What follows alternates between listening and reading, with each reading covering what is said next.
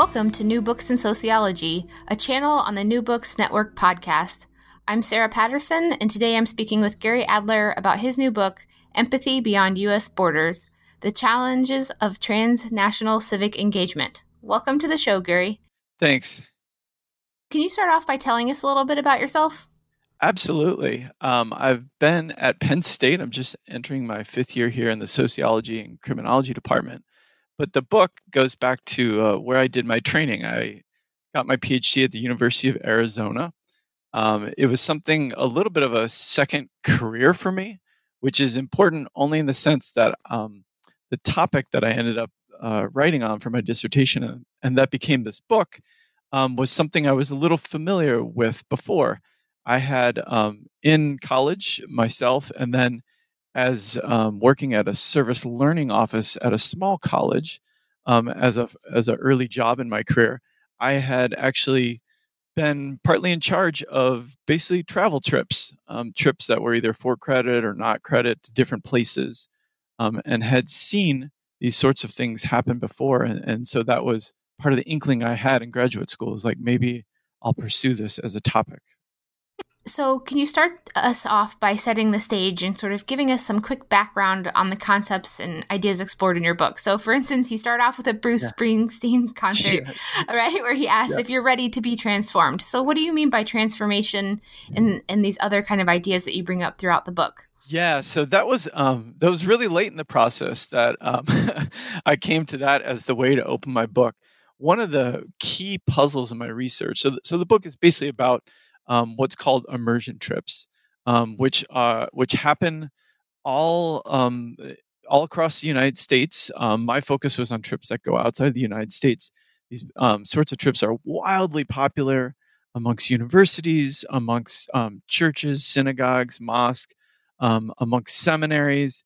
Uh, you name it. If there's a civic institution that's about kind of forming or educating people, they probably offer a trip like this. Um, so I dove into a site um, in Arizona, which we'll talk a little bit more about.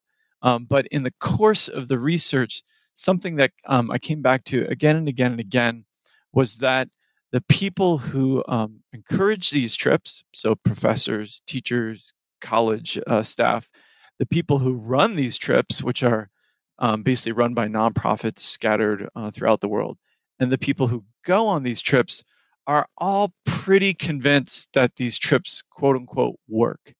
Um, and a lot of the language that surrounds these trips is is a language of transformation. A lot of it is about kind of self transformation as a way of, of trying to kind of transform the world. Um, and so uh, there was a moment where I had already written a first draft of the book. I was lucky to have landed um, tickets to the boss in State College and the arena was packed. State College is not a huge place, so people had come from all over and packed the arena. And um, he can he and his band can play like no other. And he yells out at one point, "Are you ready to be transformed?" And the place goes crazy. Um, but knowing a little bit about Bruce Springsteen, I actually knew he, I think, believed that request. And I think a lot of people, including myself in the audience, believe that that was possible, which as a sociologist is a little crazy, right? To think a three hour concert could somehow rise to the level of what the term transformation alludes to. Um, but it struck me that that my book, the research I had been doing, was on a similar question of how can something transform people and how does it transform people? Yeah, so, some of the listeners will be interested in the methodology of your book. So, I was hoping you could briefly introduce us to Borderlinks mm-hmm. and how the general methodology of your book works. Yeah, sure. So, the organization I landed on studying um, was partly out of convenience, but then I found out later was actually a wonderful um, choice. So, the organization I was with, um, I traveled with, and the travelers that I looked at was a group called Borderlinks. They're still in existence today.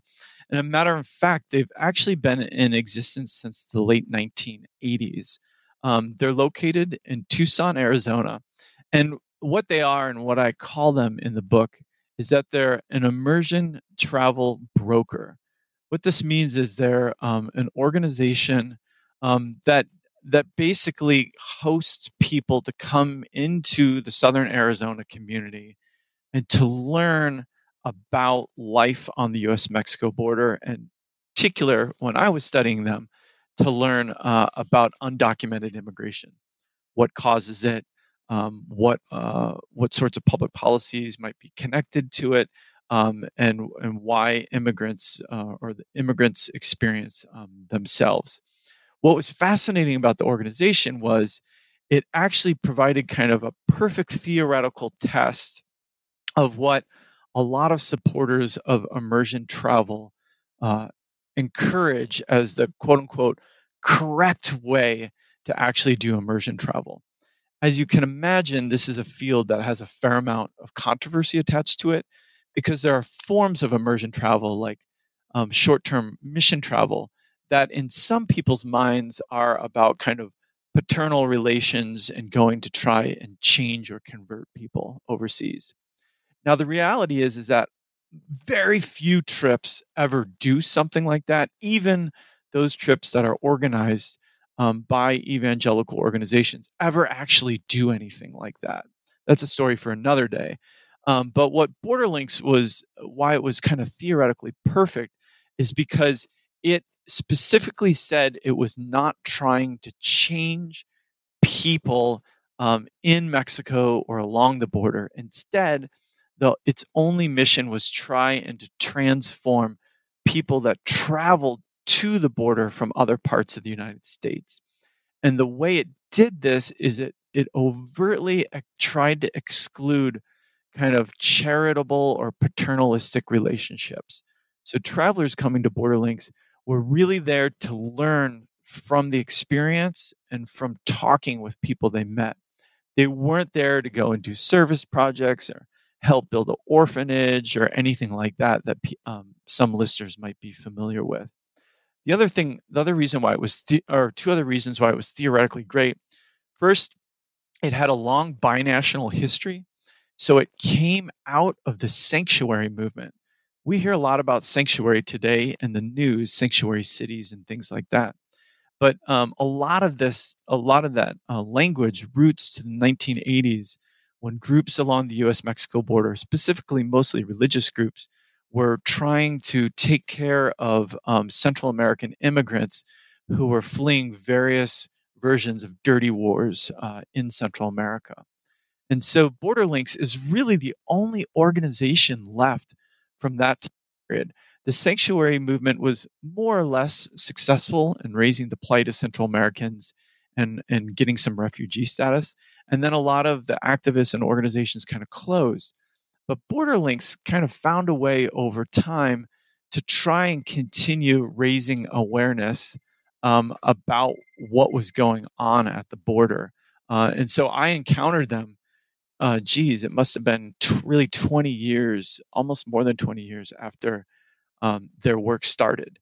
Um, so I, I kind of tripped upon Borderlinks, but theoretically, they're a wonderful place um, uh, to kind of pursue some of my questions. Oh, and I think you asked about methodology. Is that right? Mm-hmm. okay. So uh, I took a pretty, um, what nowadays is called multi method approach, which means I um, was realizing that the sorts of questions I had couldn't answered uh, be answered by just one method or the other, but required a whole bunch of methods. So basically, ended up with three methods. The first was um, over the course of a year, I did um, a couple hundred longitudinal surveys. So these are surveys that would be done with travelers before they came to Borderlinks. And then I would do the survey with travelers a couple weeks after the border, Borderlinks trips with a short survey right at the end of their trip.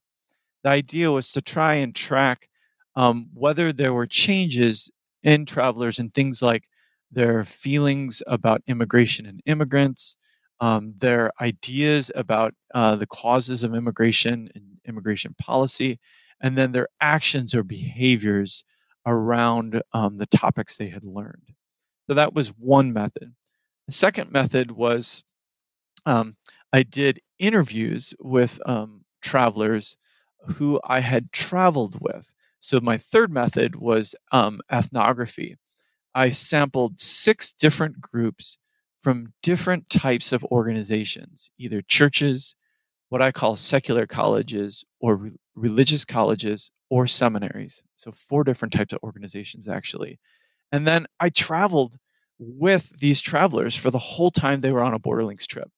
I showed up at the airport, I said hi, I I traveled with them in the vans. I slept in the same spaces they were with, and then I said goodbye to them at the airport. Um, so I have this really kind of rich um, ethnographic information about what immersion travel looks like.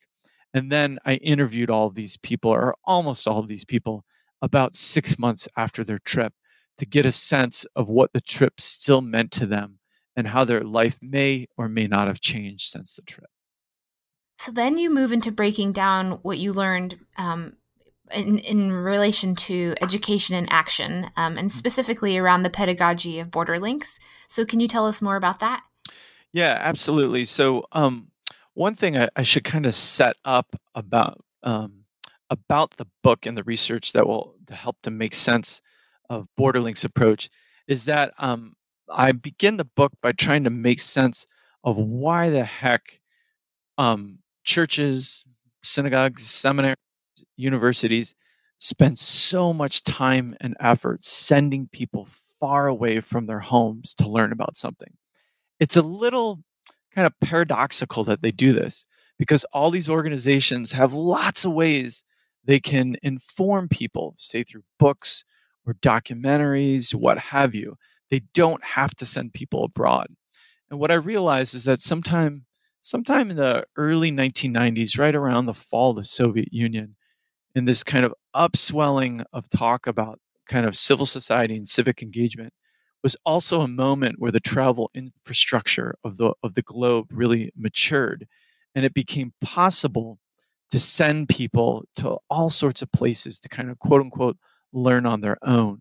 Uh, and so the book is really set up to think about what what's so different or so great about learning um, firsthand versus learning secondhand. So, is all the investment ideological and economic in sending people into experience? Is it kind of worth it, or should we encourage um, this sort of uh, awareness raising to stop? For hundreds of years in Western history, it was just elite people that got to travel and kind of see with their own eyes but now, um, at least in the United States, it's lots of people that can do this. So at Borderlinks, they had a very particular way that they wanted um, to accomplish this. They linked together ideas from liberation theology, which is a movement that arose in Central and South America in the 1960s that tried to incorporate some critical social social analysis, some of it Marxist inspired, into uh, understandings of the political and economic lives of poor people throughout Central and South America. Um, at the same, about the same time, there was a transformation in uh, formal educational methods in South America, especially led by Paulo Freire, uh, well known through his famous book, Pedagogy of the Oppressed. And so, what Borderlinks had done coming out of the 1980s is they had to try to hang on to these very particular ideals about what education is and how education could lead to action. And they promoted the idea that education needed to be about self discovery that it needed to be it needed to occur through direct engagement and that it needed to happen through um, dialogue within yourself with other people in your community and then with other people that might have truth to share that you don't know about. Um, and their their um, their pedagogy was that if you went through a process of informal education like that then how could you not but be moved into acting on that new that new knowledge but also that new moral responsibility so they, they have a pretty coherent and and often articulated vision of um, kind of education for social responsibility. And they were convinced, as uh, were people in various movements like liberation theology and the sanctuary movement, they were convinced, especially that if you could take elite or removed people um, and bring them into context where they're exposed to social injustice and, and obvious social suffering, they thought that could have a profound effect on people and transform, kind of, if you will, regular middle Americans towards actually caring about and doing something on behalf um, of the issues they were focused on. So, this sort of ties back to the methodology question, but the time when you are doing your research is kind of an interesting time just in general. Um, so you mentioned that while you're studying this group, the issues they tackle become more complex. Um, so what kind of changes did you see, and how did that um, play into what you found? Yeah, so right, uh, right as I moved to Arizona uh, in the mid 2000s, was the beginning of um, evidence and awareness that the United States border policy was having what seemed like unintended effects, but actually might have been intended effects. And let me say something else about that. In the 1990s, were the beginning of kind of the militarization of small sections of the border, like in El Paso and San Diego, where you have, um, for example, the border wall get longer and get higher, and you start to have much more intensive patrolling lights, aerial uh, reconnaissance, sensors on the ground, things like this, to really try and provide physical disincentive from people crossing the border, which of course um, the border border crossings had happened in large numbers for long stretches of the U.S. history. It wasn't really until the 1950s that there began to be controls to try and stop border border crossing between the United States um, and Mexico in particular. So by the mid 2000s, these intensive militarization of the border had, at least in southern Arizona, basically made it impossible to cross in populated areas and to quickly be able to connect with um, resources that would basically keep people alive. So by the mid 2000s, um, dead bodies are showing up with regularity in what's known as the Sonoran Desert. That's the the desert region um, that uh, of southern and southeastern Arizona, abutting into Mexico. And in Tucson at that time, in reaction to that, you have kind of a, a reconstitution of an activist community that had been dormant for maybe about 15, 20 years since the end of the sanctuary movement. And you have a huge amount of not only awareness raising, about people dying in the desert, but you now start to have activist groups that are going out into the desert to leave water uh, for people who are crossing or to, to try and aid people who are in medical distress as they are crossing. And this, this leads to all sorts of still continuing court cases about humanitarian aid and about um, whether those policies, um, whether the deaths that they were uh, causing to happen were or um, unintended or really or really whether they were intended because it was a way to really ratchet up the cost of immigration and try and stop it from happening. And so the organization i was studying found itself in a new era. They had been they had spent kind of a decade doing a lot of education about globalization and um, and trying to kind of focus on economic forces that were kind of beyond the border and now um, their attention really really focused and turned to what was happening literally in their backyard. So people um, bodies are, are found within a day's walk of downtown tucson and the mexican border is really only 40 miles away from there. So the problem though for the organization was it became a little bit more tricky for them to talk about the forces that were responsible uh, for this. They would talk about uh, agricultural reform in Mexico and maybe how policies had sent people northward. They would talk some about border militarization. But in talking about all these things, the forces that were causing immigrants to come kind of were more removed. Whereas in the 1980s, it was very clear it was Central American wars that were driving Central American refugees northward. In some ways, the mid 2000s had returned to almost an old story about the relationship between the United States and Mexico, in that there had always been economic give uh, give and take and border crossing, and so in some ways that it had returned, but in a new moment of real, of real heightened security at the border, as well as nativism within the United States, and so the border the the organization kind of found itself trying to figure out what to do um, with its travelers to make them aware of this stuff. So next, you move into chapter three, which is where you tackle the call, uh, what you call the problems of finding truth through travel. So I really like this table you have on page 77. It's table two for anybody who buys the book, um, where you break this down. So here you talk about what you call cultural fractures. And can you start us um, off by t- telling us about what you label a cultural fracture that, you label whack-a-mole specifically. Yeah sure. So you can tell by this point in writing i was starting to have a lot of fun trying to make sense of everything that i had seen and heard. So a cultural fracture as i defined it uh, is basically the difference between an organizational ideal and the ability or the attempts of um, an organization to put those ideals into practice. In some ways, this sort of approach to understanding organizations is kind of bread and butter sociology. You can go all the way back to, to Michels' argument about the iron law of oligarchy that um, any organization over time may tend to want to bureaucratize itself.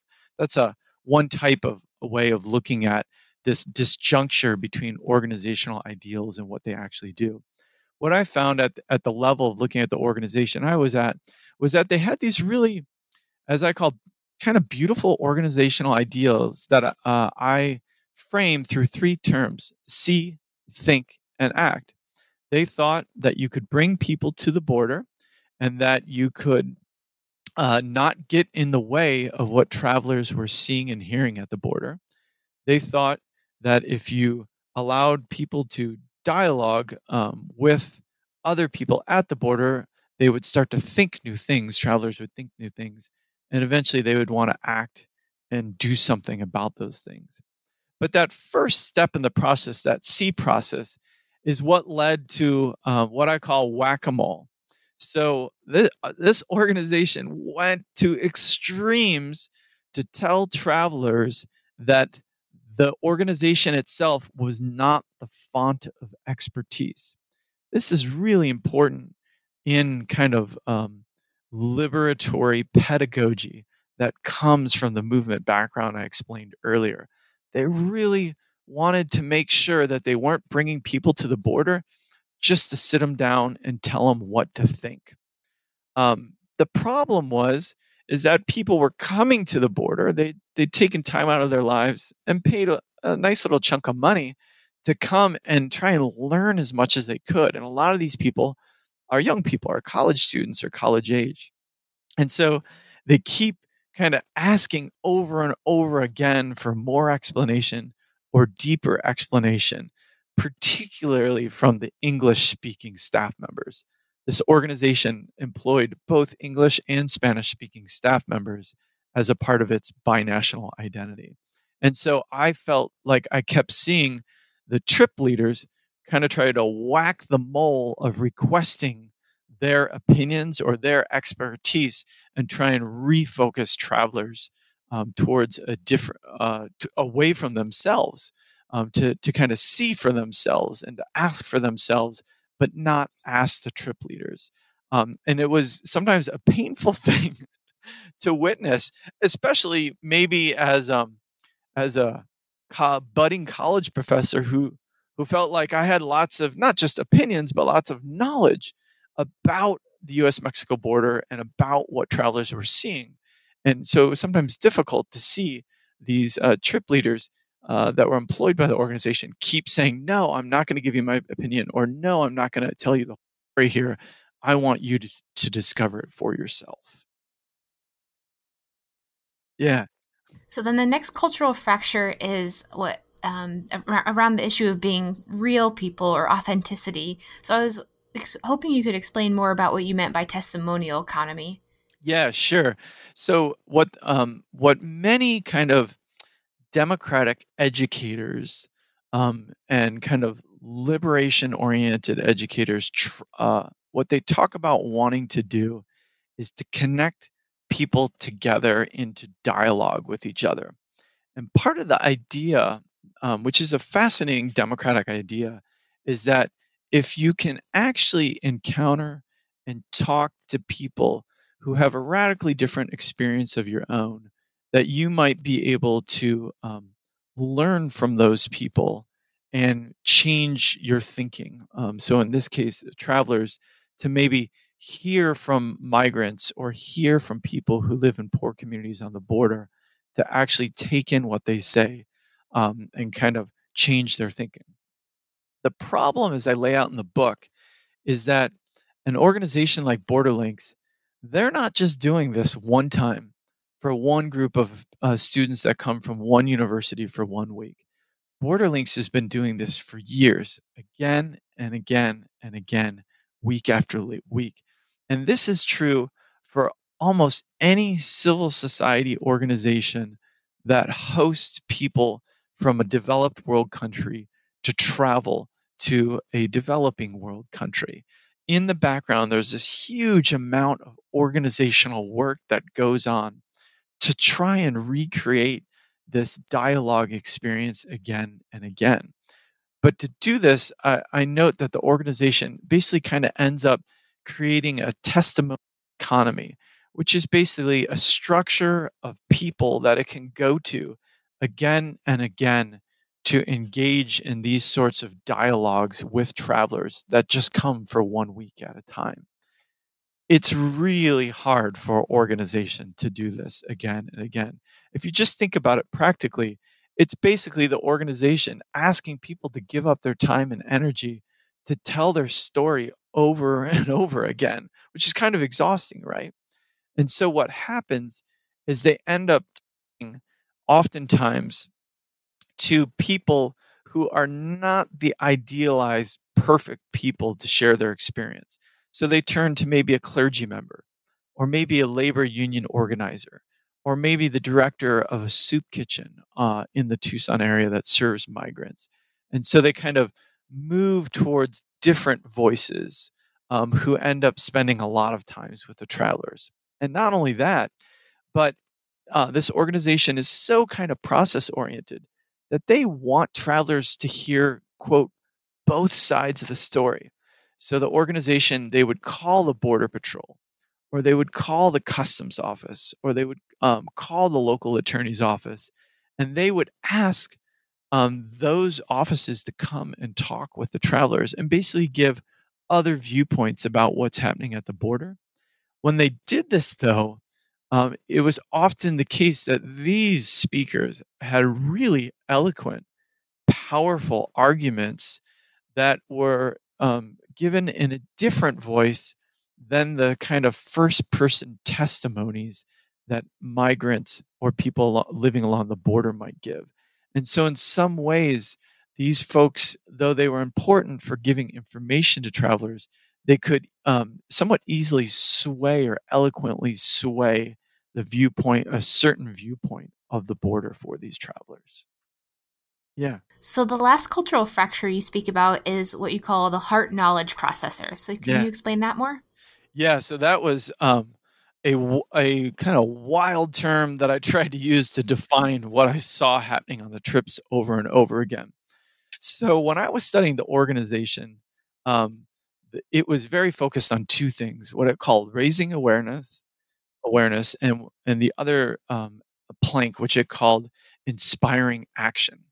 What I noticed through traveling um, with groups, though, is that the organization was pretty vague and what it meant by action and what action would look like for travelers when they got back home. Now, this makes sense when you think about it, um, but it, I didn't anticipate it, and the organization struggled with it a lot. And the reason why it makes sense is A, the organization was kind of in this new political environment and it was still trying to understand what was happening.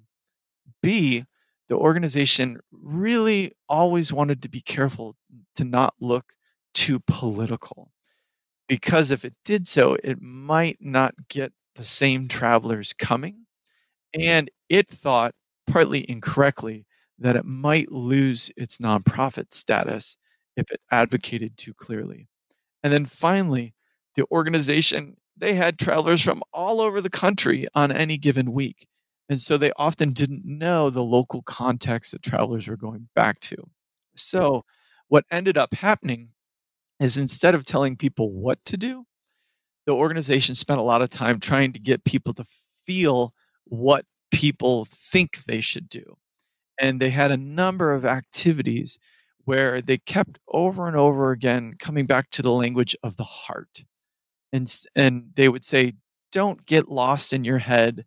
Don't be overwhelmed by the facts and the arguments, but go to what you feel and try to find what you're being called to or what you feel responsible for given the limits of your life.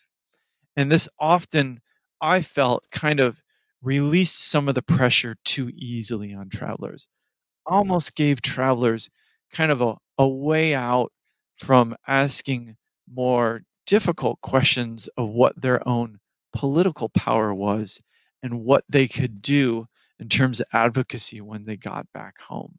And, and my hunch in the research was that this focus on the heart and processing the heart actually had the potential to turn the trip into too much of a, a kind of experience that was powerful and not tie enough to what should be the responsibility coming out of this experience. And I see this even uh, in my own uh, work when I see people go on, students go on alternative spring breaks. You talk to them and they say, you know what, it was so powerful. Uh, and I'm coming back to, to share the story or to share the feelings I had. And I always think that that's a powerful part of these trips, but it's not the only part. Uh, and, and my hope in writing the book was to encourage people who like these trips to think more concretely about how they might direct, help travelers be directed uh, into what they could do in terms of advocacy. So then, in the second part of the book, and you sort of alluded to this with what you were just talking about, um, that you move on to what exactly these immersion travelers experience. Yep. So the first thing is, is what exactly are these people doing all day?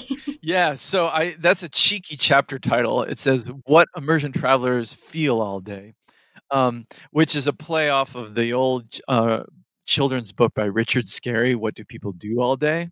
That's where that came from. Um, and I what what was fun about writing these chapters was uh, I in my research I mentioned that I had had a form that travelers filled out right at the end of their trip, and the form was preloaded with the list of activities, the roster of activities that they were going to do from the week, and most of these activities kind of recurred uh, for each group. But what was neat was I was able to build a data set that not only showed what types of activities travelers did, but I was also able to ask them on that forum on the last day of their trip how they felt while they were doing uh, those activities. Um, and then I was able later with this data set I built to kind of categorize how people spent their time. Um, and I, uh, what I was able to show is they basically spent time doing a couple different things. And what I called talks, which is actually uh, hearing from clergy or or border patrol uh, officials, what I called interactions, where they actually spent time on a home visit or a homestay, um, spending the night in a poor neighborhood in a Mexican city, or visiting with immigrants at an immigrant shelter, either north or south of the border.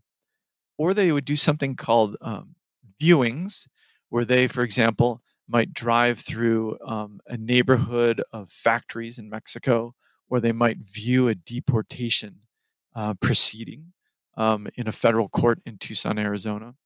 Or finally, they might do what I called simulations, which is where they kind of play acted as if they were an immigrant to see what that experience uh, was like.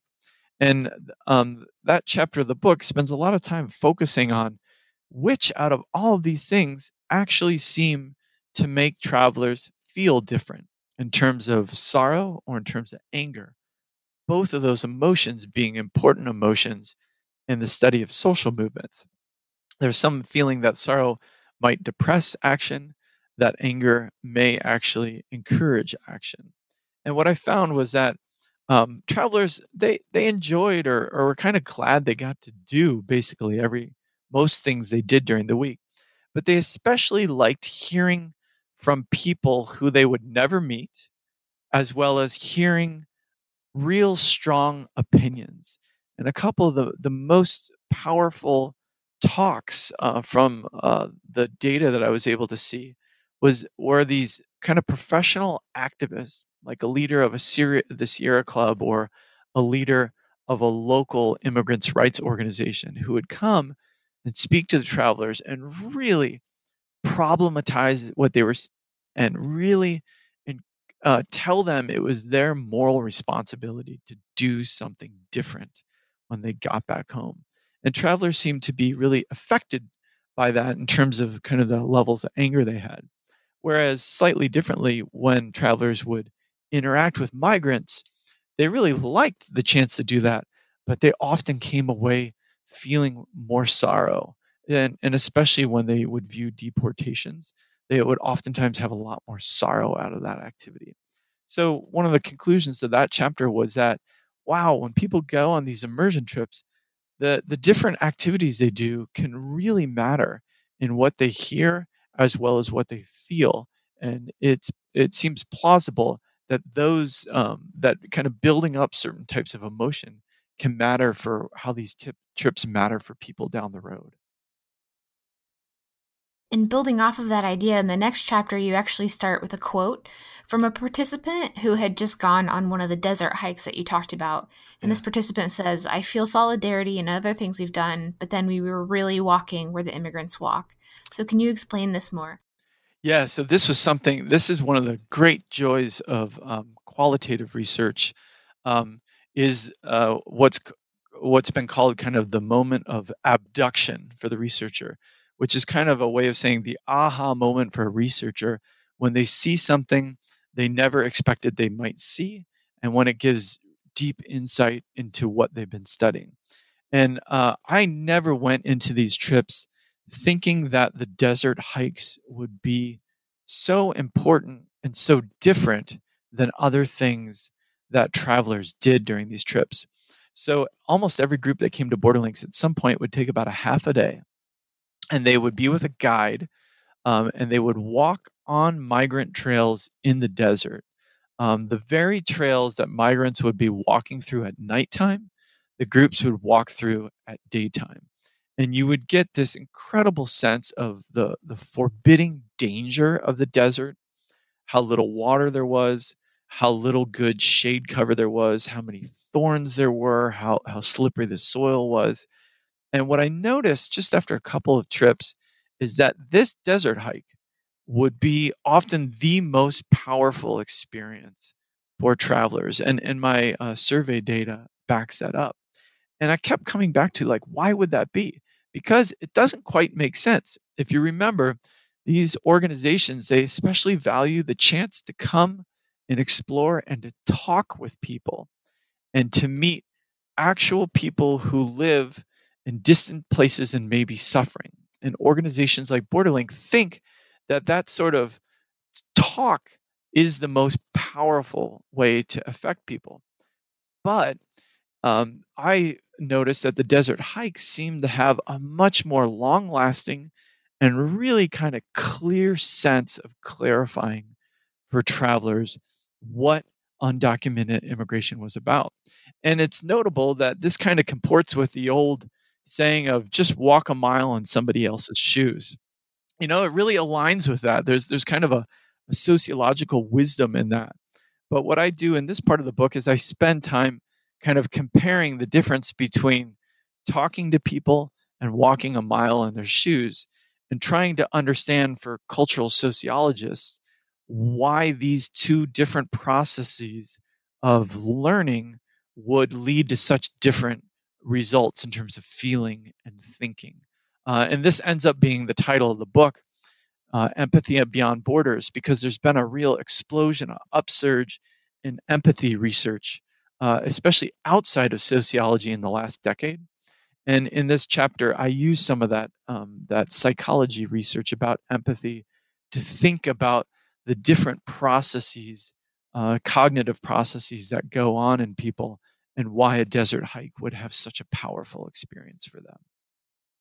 Yeah, I thought that was really interesting. Yeah, um, and cool. This le- yeah, and this leads into the next chapter, which um, authenticity seems to come up a lot throughout Yeah. your book. And you notice that sometimes folks think that these testimonies that people give are authentic, while others don't think that they are so. And then there's even differences between the groups um, in what they experience. Yep. So I like that you sort of talk about what you call guided unsettled unsettledness. Mhm. So I was hoping you could tell us more about that. Sure, yeah, and, and this is a chapter where I spent more time kind of showing how different uh, types of groups, so groups from different types of institutions, uh, how they experience the exact same thing. Because I would see this happen because I was traveling with these groups, and what I found was that uh, groups that tended to come from from religious institutions, so this would be like seminaries, churches, or on occasion uh, religious colleges. These groups would um, bring a very different way of interacting with immigrants. They would tend to really focus on personal story of immigrants and would focus on the emotions and the future of their own personal story. So they kind of would put themselves into the narrative, if you will.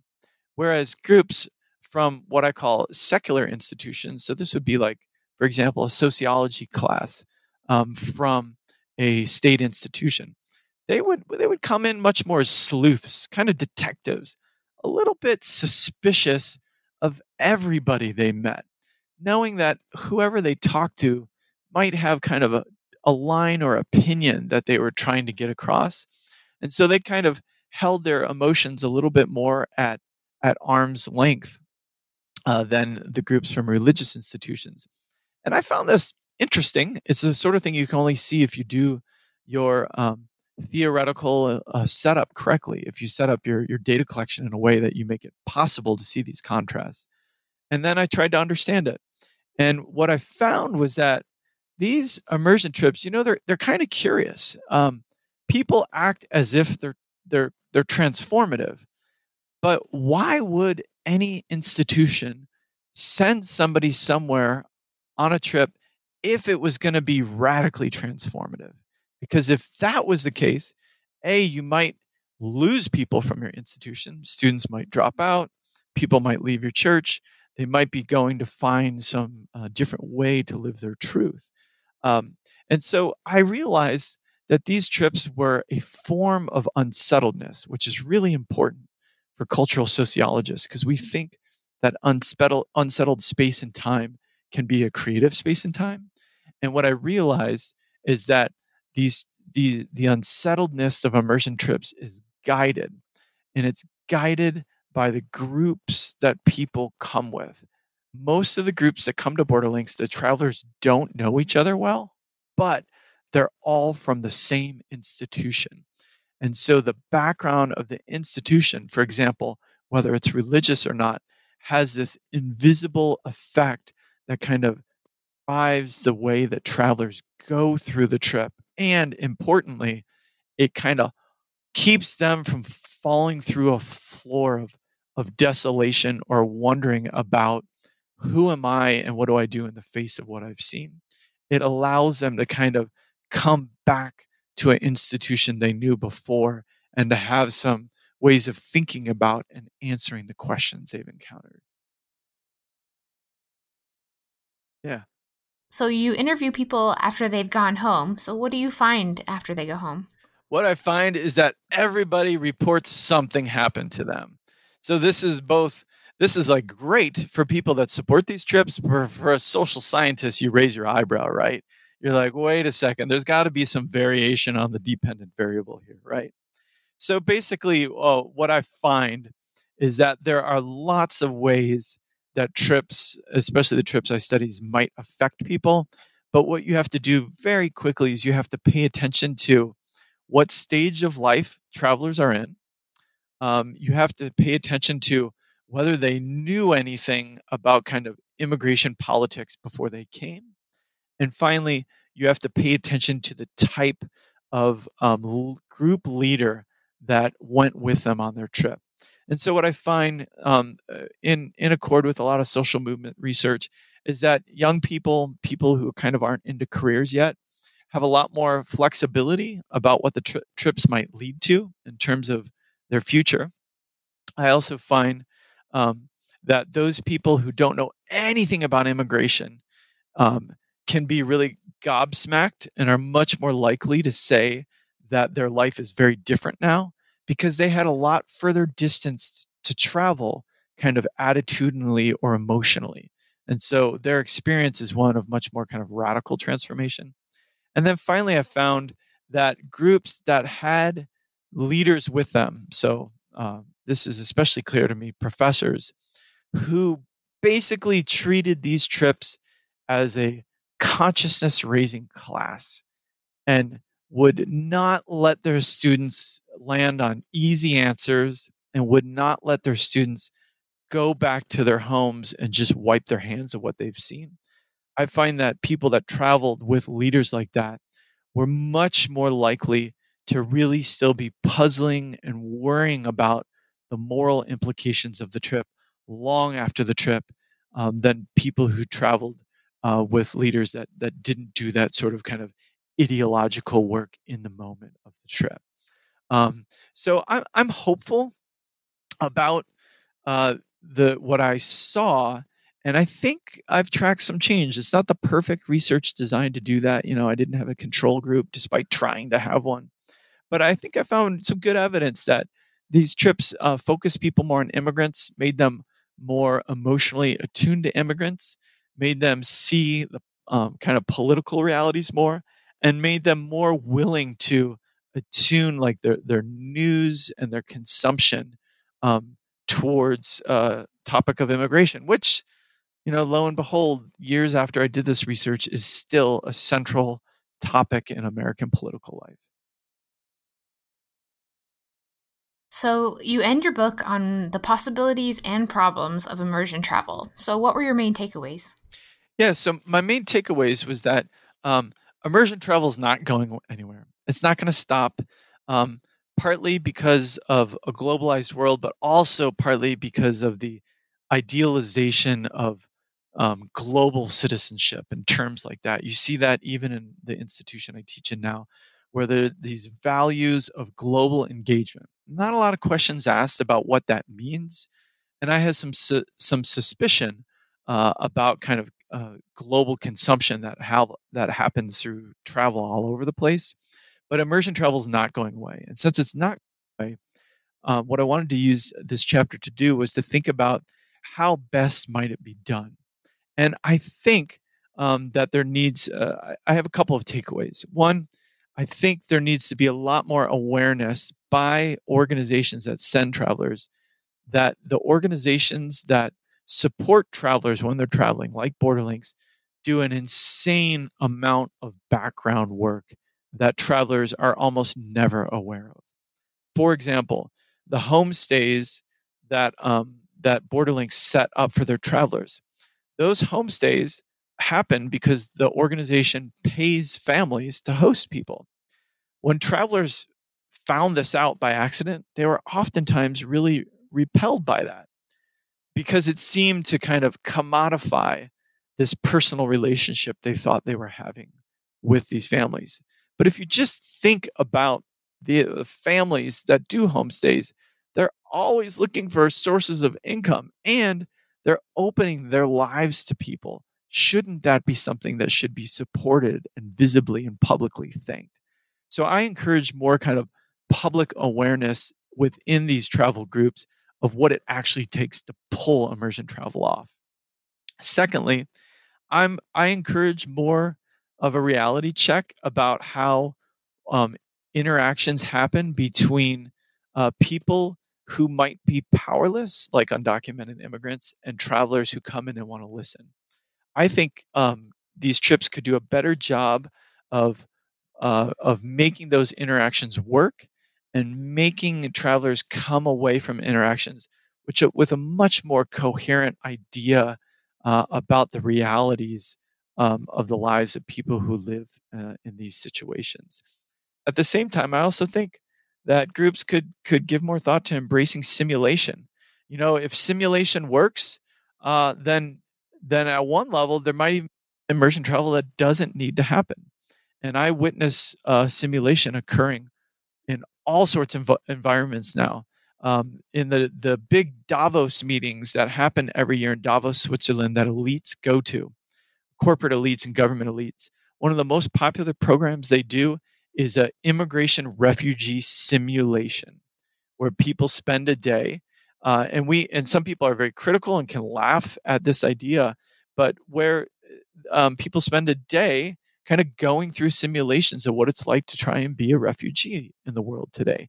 And I think um, researchers should attend more to what this sort of simulation uh, actually might uh, might be able to do to people in a good way in terms of awareness raising. Uh, and then finally, I think uh, immersion travel needs to be much more coherent about um, the nature of global life today and the processes that drive global inequality and global violence. It's very easy for a university, for example, to lay out a menu of these are all the sorts of places you could go and you'll each have your own unique experience. I think that's not the best way to go. I think instead, um, all of those experiences should be part of some sort of education, either curricular or co curricular, about the, the globalness of the processes behind each of these trips. And then when travelers return, there has to be co- more coherent ways for them to know the different types of action, whether it's advocacy or not, but nonetheless, the different types of action that are possible coming out of the trips.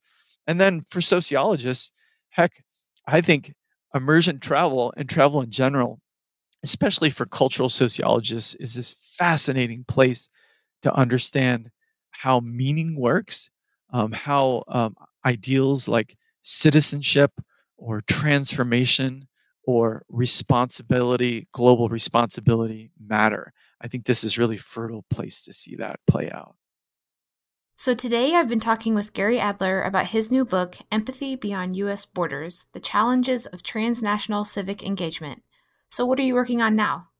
Uh, I'm I'm not working on the book anymore, which is great. I'm promoting it uh, and still thinking a little bit about empathy, but I've I've shifted somewhat uh, which I don't think it's a huge shift, but it might sound like it. I'm basically studying how uh, church state interactions happen on the local level in the United States. So it's still a topic that um, is about religious organizations, and it's still about how things kind of happen on the ground and how meanings work. Um, but it's, of course, slightly different than the venue of immersion travel. One way to think of my new research is I want to understand the phenomenon of Kim Davis. She was that county clerk that got a lot of news coverage a couple years ago. I want to understand what happens in all the other localities in the United States, not the Kim Davis's, where there are these big symbolic um, and and um, kind of advocacy actions against government doing certain uh, duties.